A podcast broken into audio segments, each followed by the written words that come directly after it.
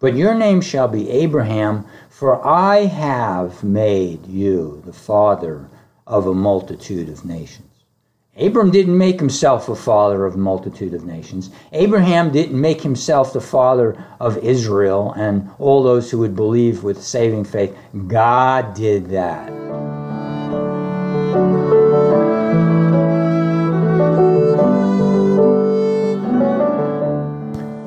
Hello, you're listening to the podcast that they might know, and I'm your host, Joe Durso. Just a moment, you're going to be listening to a message that I preach from Romans chapter 2 and 3, where Paul explains the difference between authentic, an authentic Jew, an authentic Christian, and being fake, deceived, self deceived, involved with empty religion. He makes this very clear in chapters 2, and, and, he, and he goes on and he makes it clear that men, all men are sinners, and we're very capable of being less than authentic. And so I hope you'll hear this message well. I hope that you will uh, be blessed by it. And when you are, I hope that you share it with others. I hope you take the information, make it your own, and become a disciple if you're not already. And if you are, that you will go into all the world and make disciples of everyone that you meet. I ask these things for your good. Thank you. Now the message.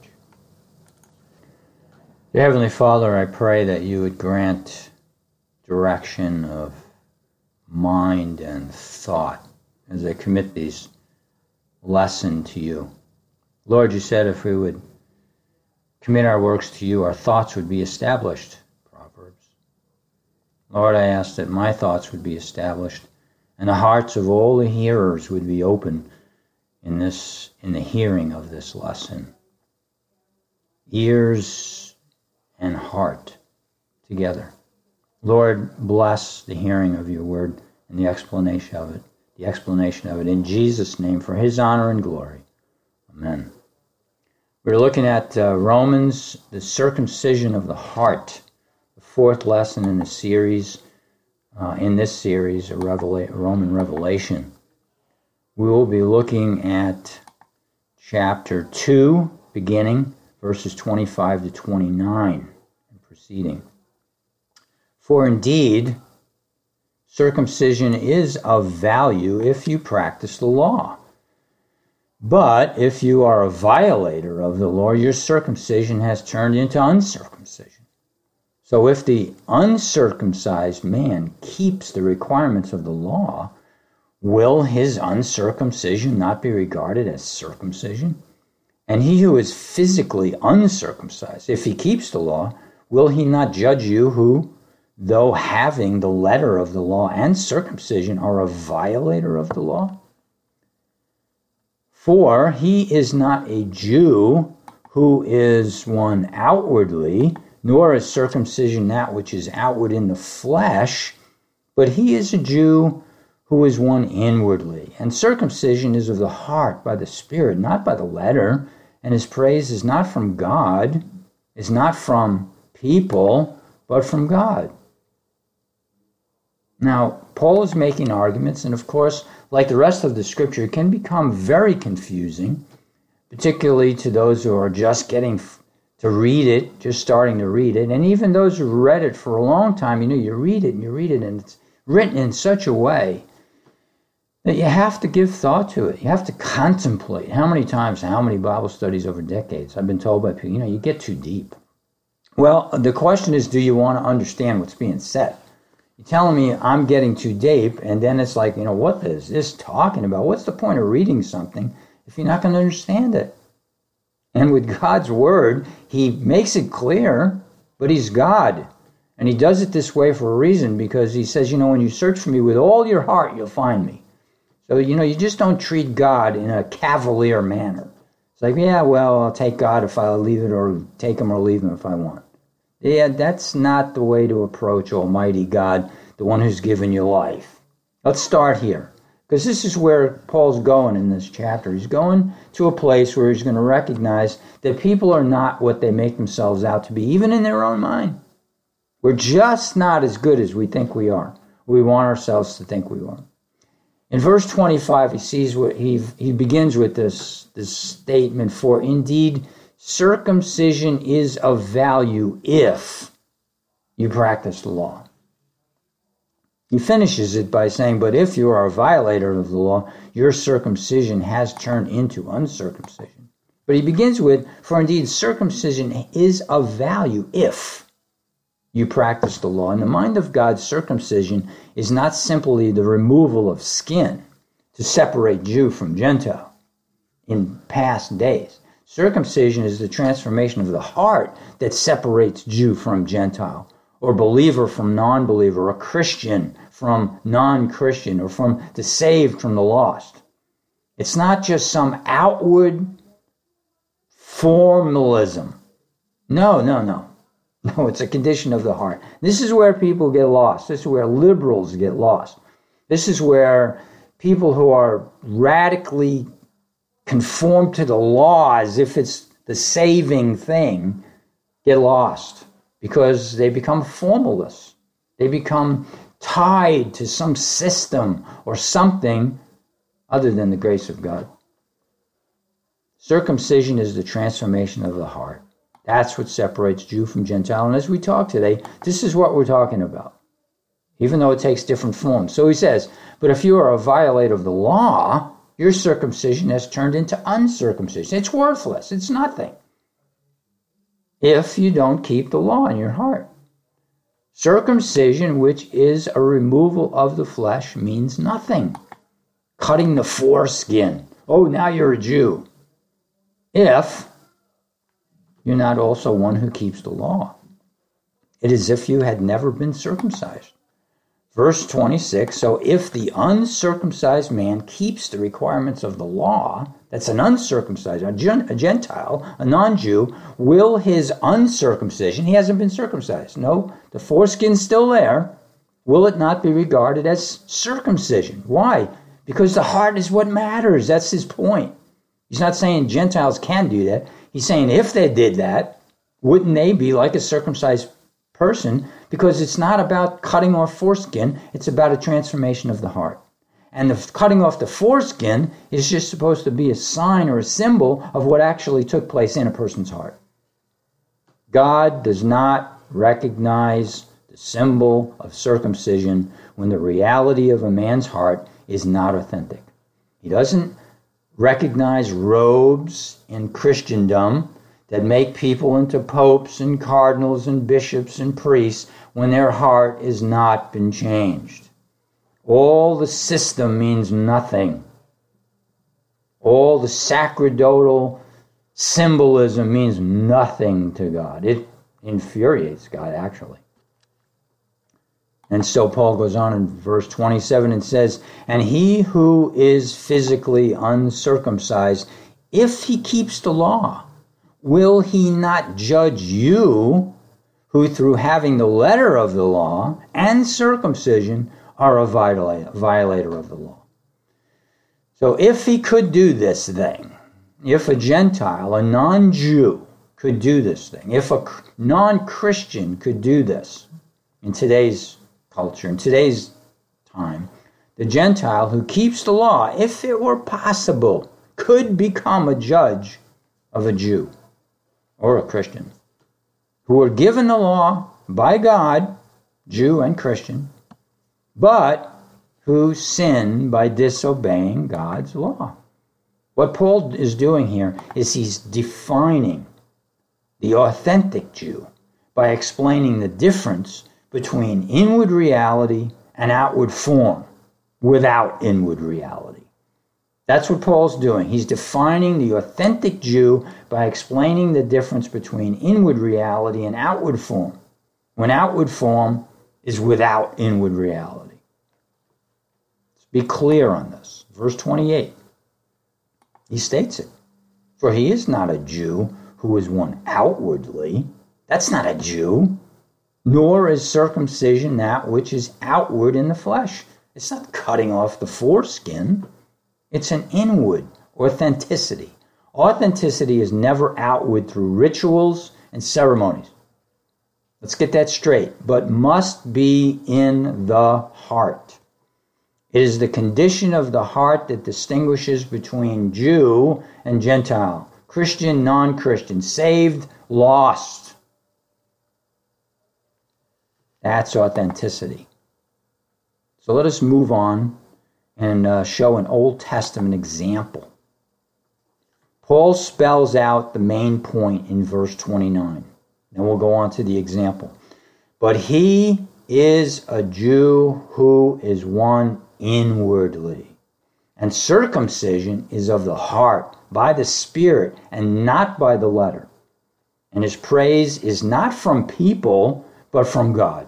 So as we go through all these ordinances, as we go through the law, as we go through the form, as we go through the ceremonies in religion, whether it be Judaism or Christianity or all the non Christian religions, when you're going throughout religion, religion, it's just that. It's just going through the form, but there is no inward reality. A Jew or a Christian is not a person who is circumcised or baptized, but one whose heart has been changed to love God instead of hating Him. This is about love and hate. That's what Paul is after. Who loves God and who hates God? Well, he's going to show that all people are born hating God. And if you think your religion, your outward religion, is going to change that, forget it. It's not going to happen. Just stop right there. Just stop and listen to Paul here. Read, read Romans 2 and, and 3. God changes the heart, and faith makes the unseen a reality. When God changes the heart, faith makes the unseen a reality. Father Abraham was the first sinner proclaimed righteous by God. That's right. Father Abraham, the father of Israel, by proclamation of God, made him the first Jew, was the first sinner proclaimed righteous by God, Genesis chapter 15. And we're going to be reading Genesis chapter 15, verses 1 through 6. Genesis 15, 1 through 6. After these things, the word of the Lord came to Abram in a vision, saying, Do not fear, Abram, I am a shield to you. Your reward shall be very great. But Abram said, Lord God, what will you give me?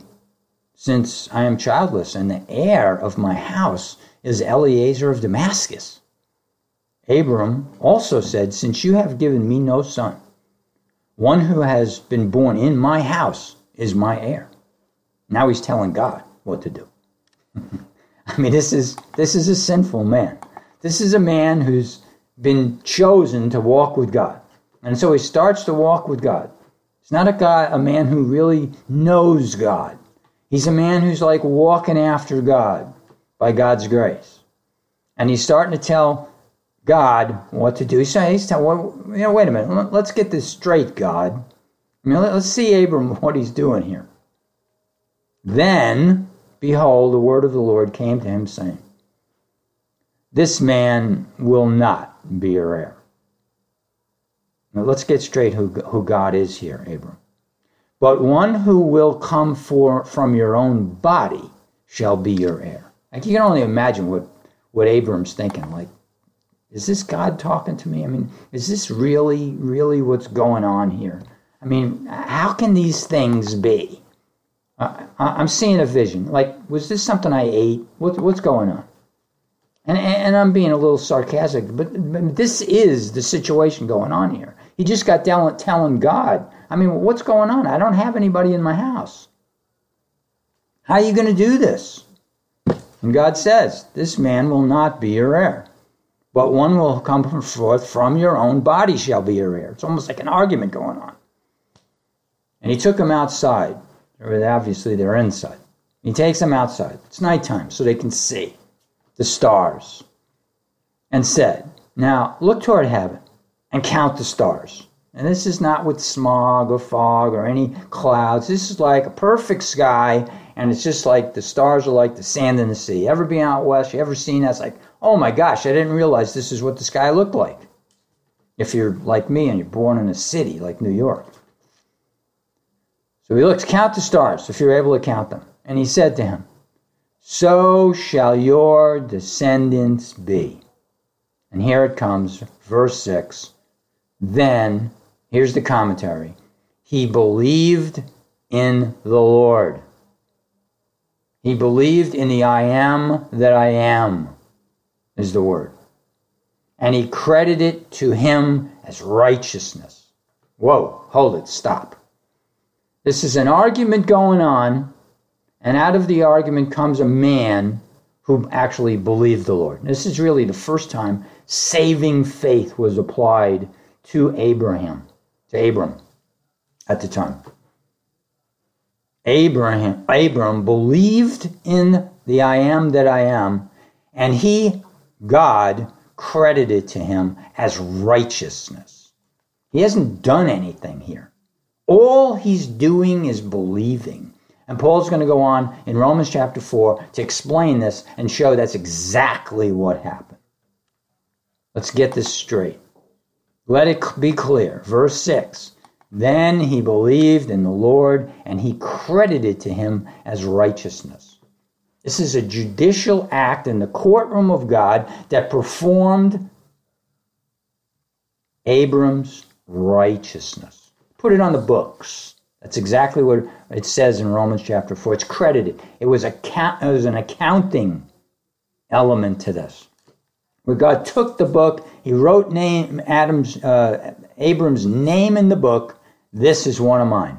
He's righteous. Abram understood the inheritance component of wealth in this. Get this. You know, that's why he's talking about there's no heir. How am I going to be wealthy? Where did wealth come from?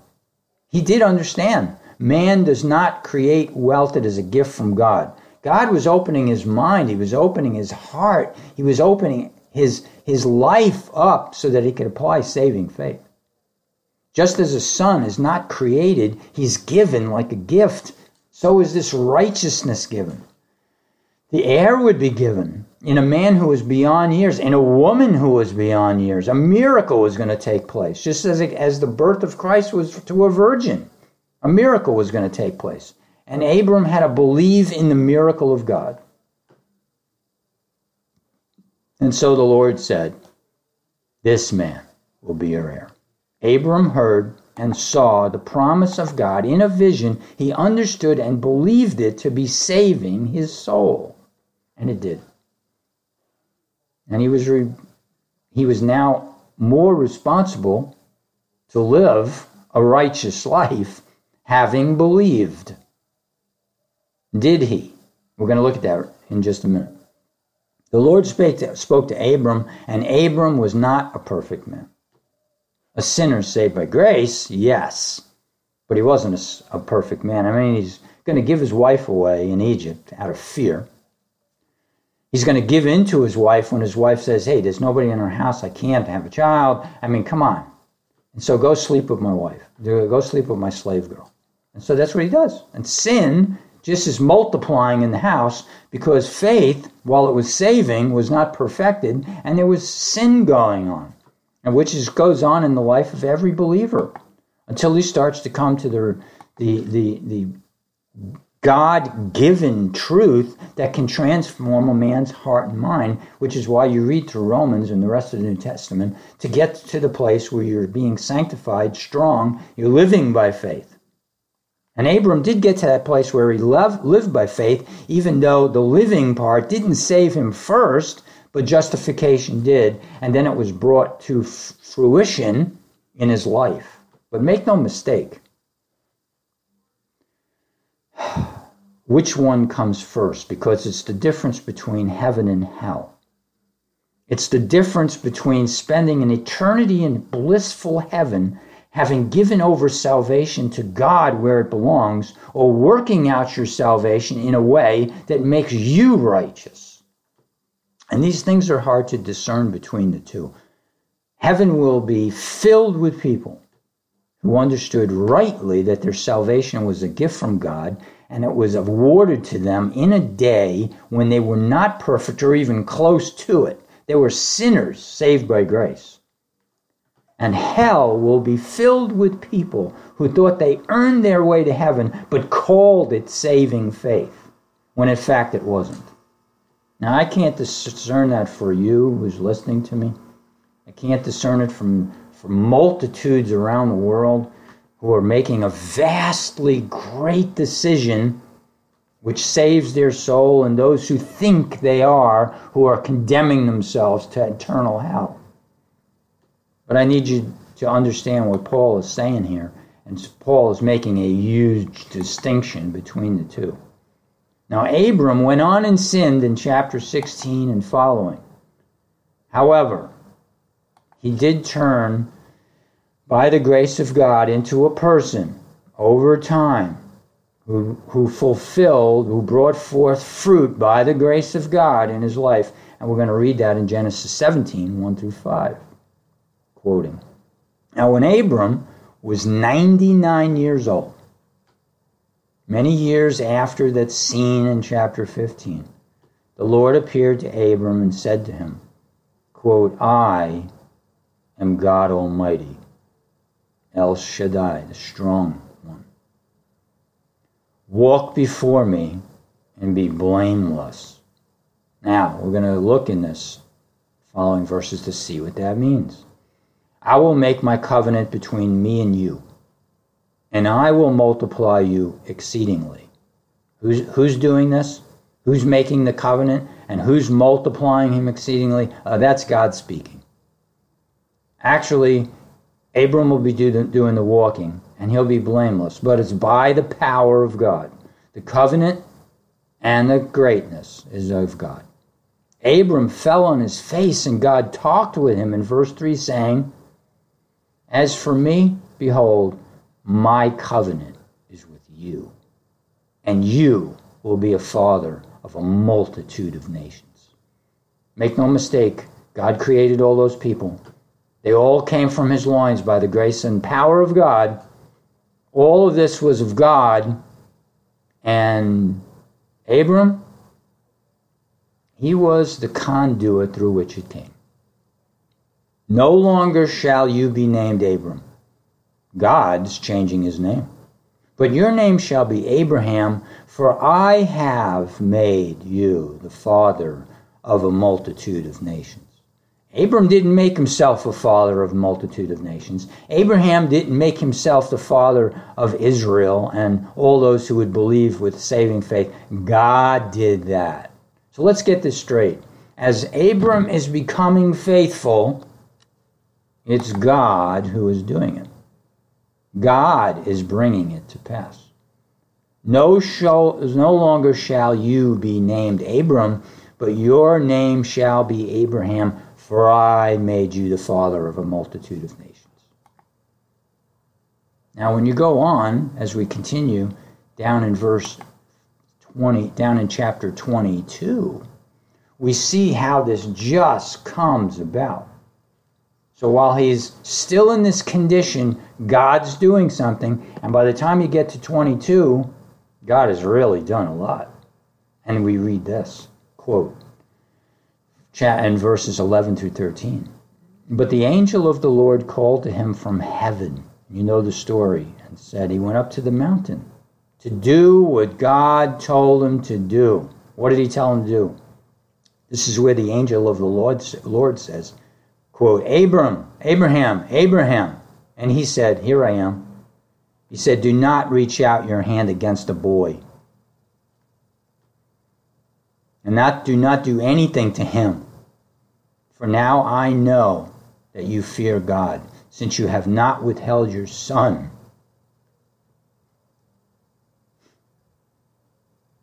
Your only son from me. Then Abraham raised his eyes and looked, and behold, behind him was a, a ram caught in the thicket by its horns. And Abraham went and took the ram and offered it up as a burnt offering in the place of his son.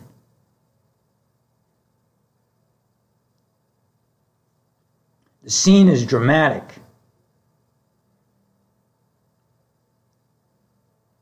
Angels, an angel of the Lord and Abraham and his son. And after, I'm sure, struggling with the idea of killing his son,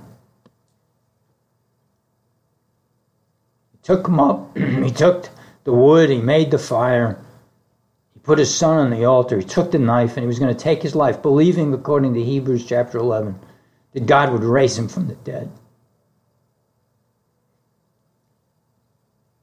It's a picture of death and resurrection. It's a picture of God offering his, his son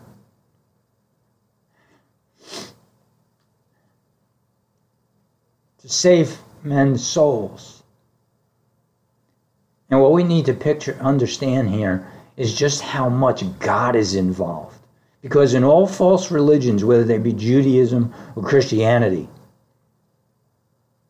men's focus, their attention of their heart and their soul in false religion is not upon God, even though they say it with their mouth.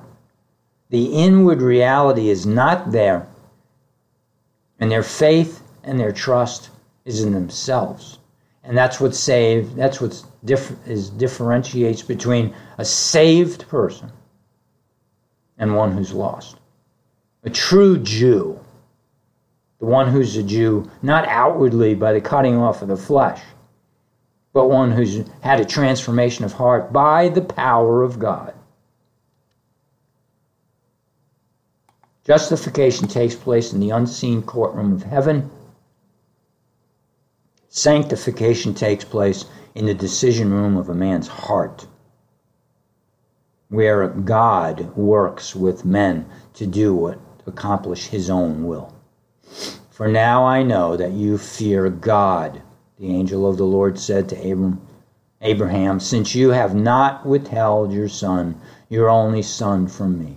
God brought to pass through this man, Abraham, what he himself was going to accomplish through his own son, Jesus Christ, on the cross.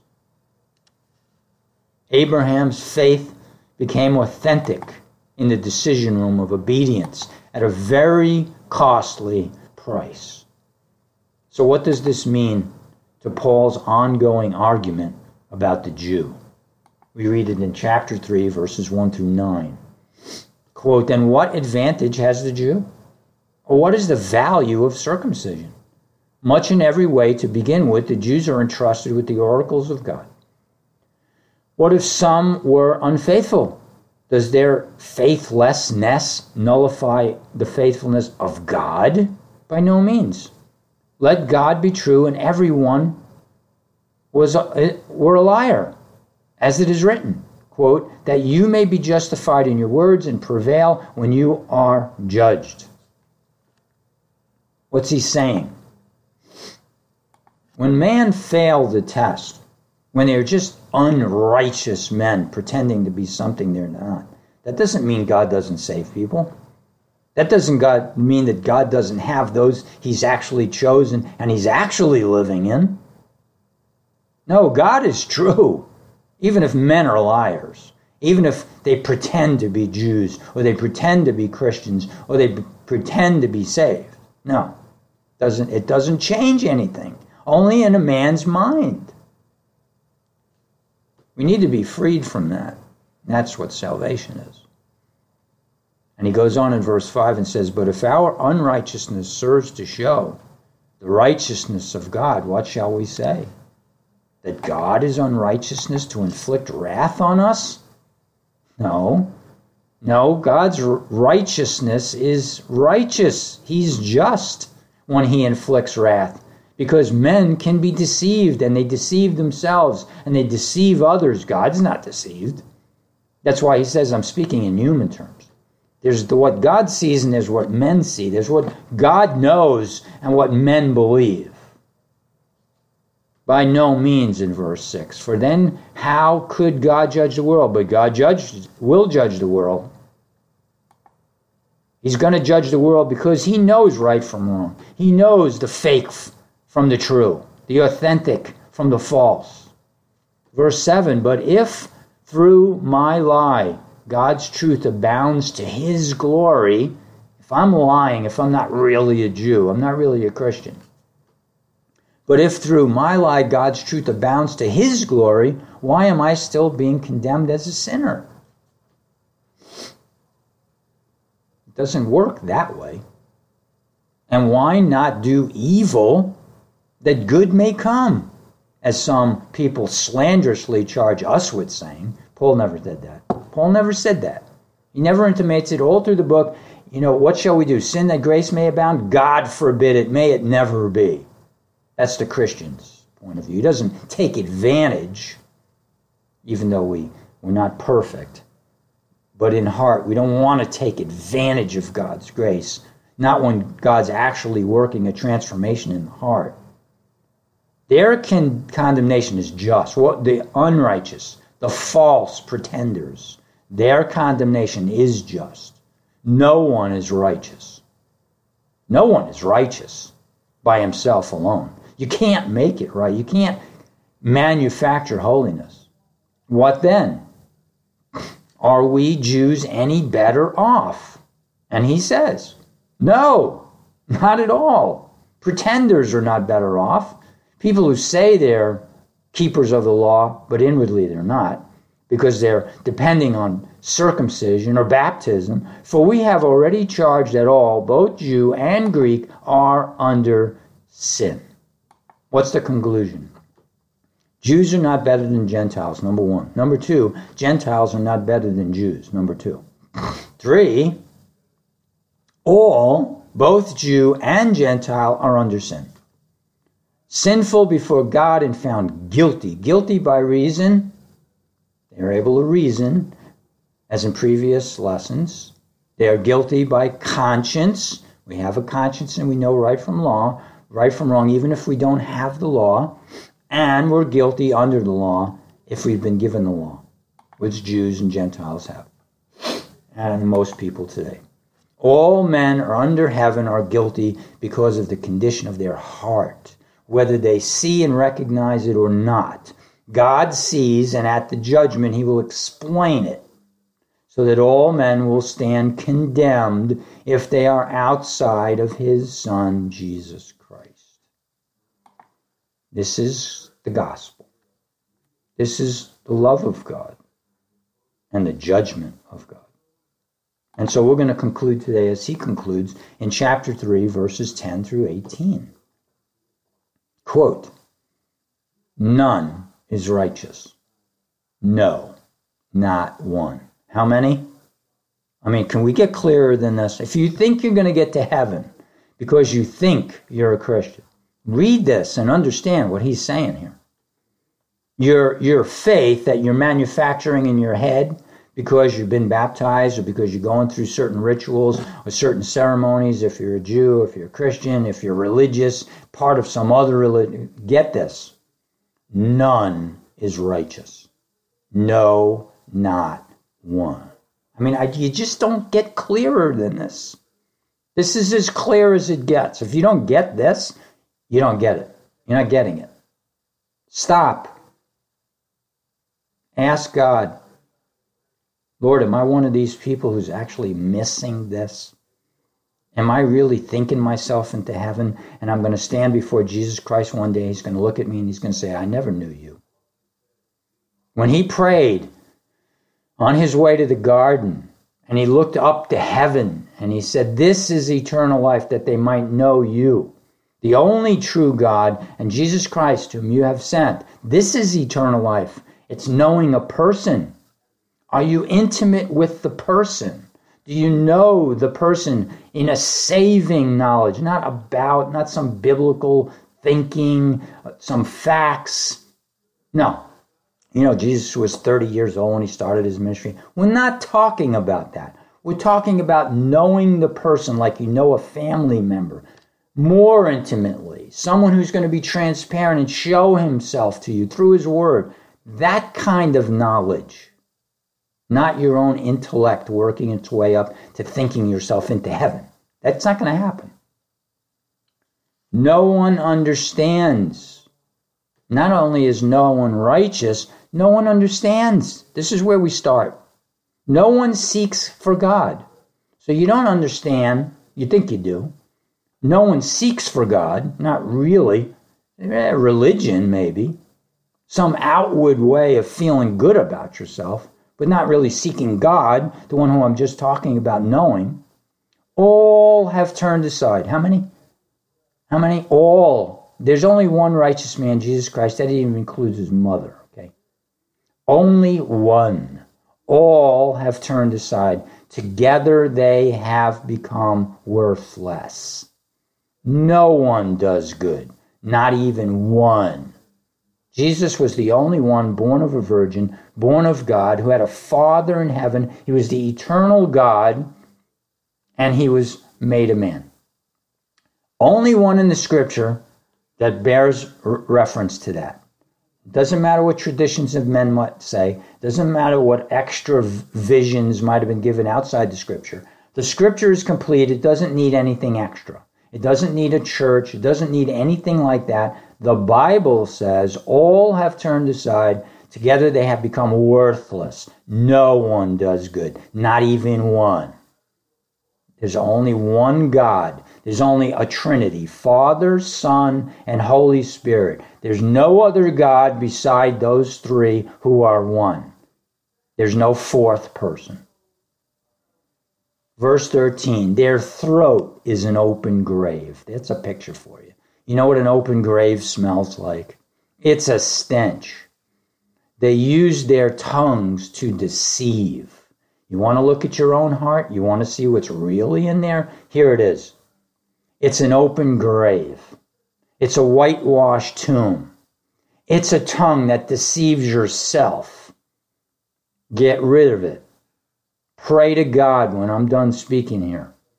And beg God for forgiveness if you're not one who's in the kingdom. Stop deceiving yourself. The venom of asps, of snakes, is under their lips.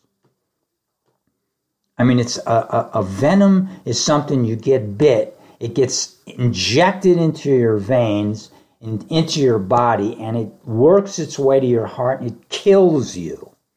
This is what's under their lips, our lips. This is how we're born, destroying everything around us and ourselves.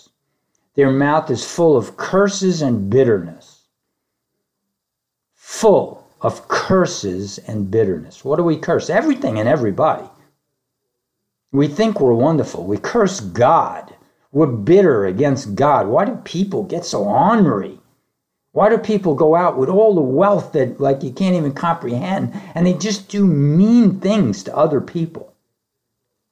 And then you have people just full of goodness and just bring religion to the masses. And in their bringing religion, they send them to hell. They make them twice the citizens of hell of them themselves, Jesus said.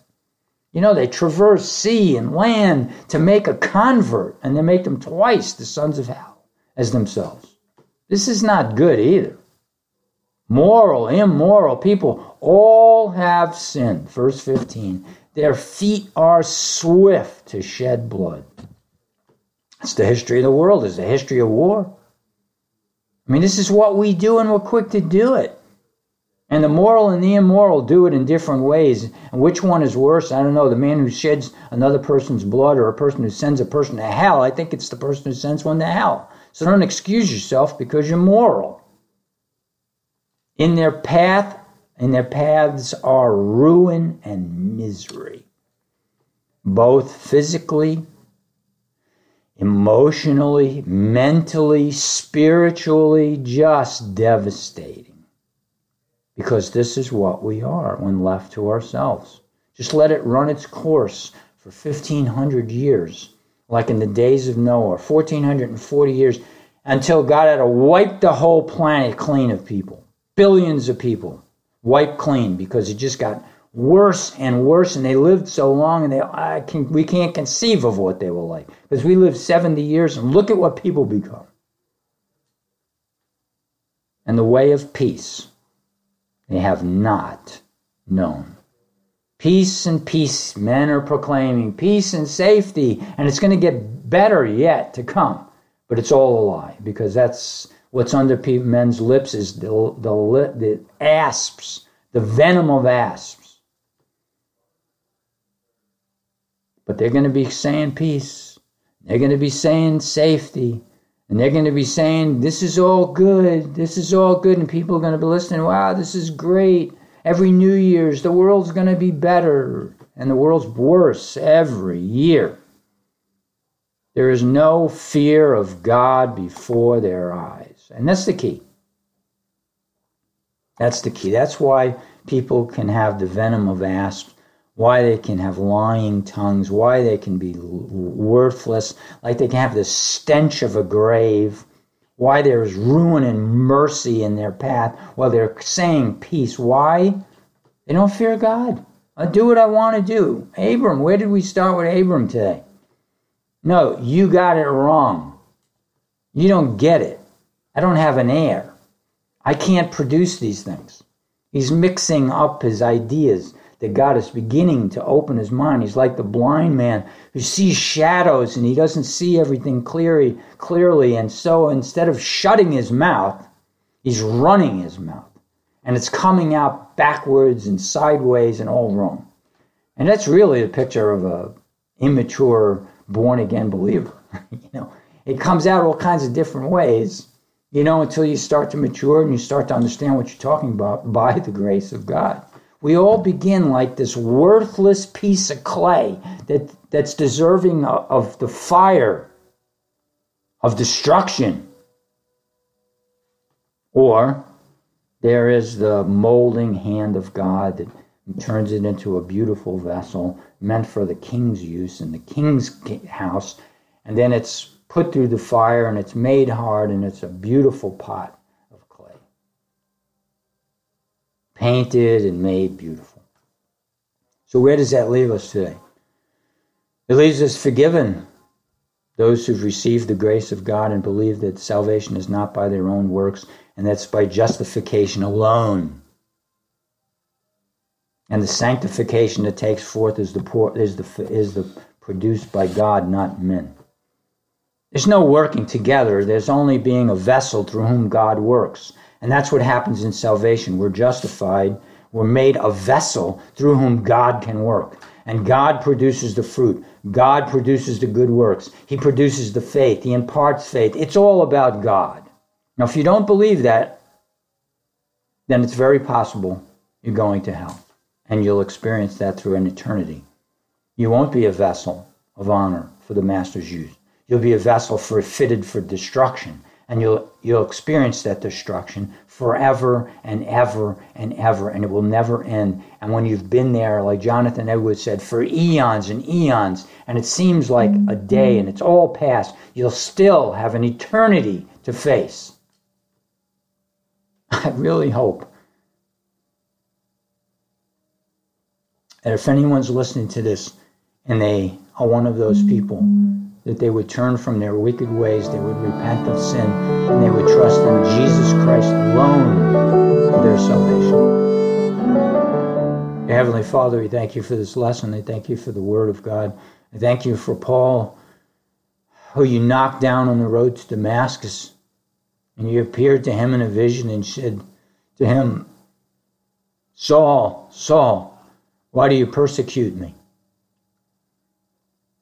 When he was persecuting the church and he had Stephen stoned and put to death. And you transformed Saul, uh, the Pharisee, the religious leader, and you turned him into a work of art.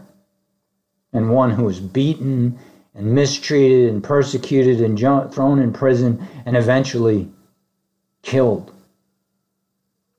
for the faith. Lord, that's your work and you get the glory. You produce the, the fruit. And in the end, we'll give you all the praise and all the honor.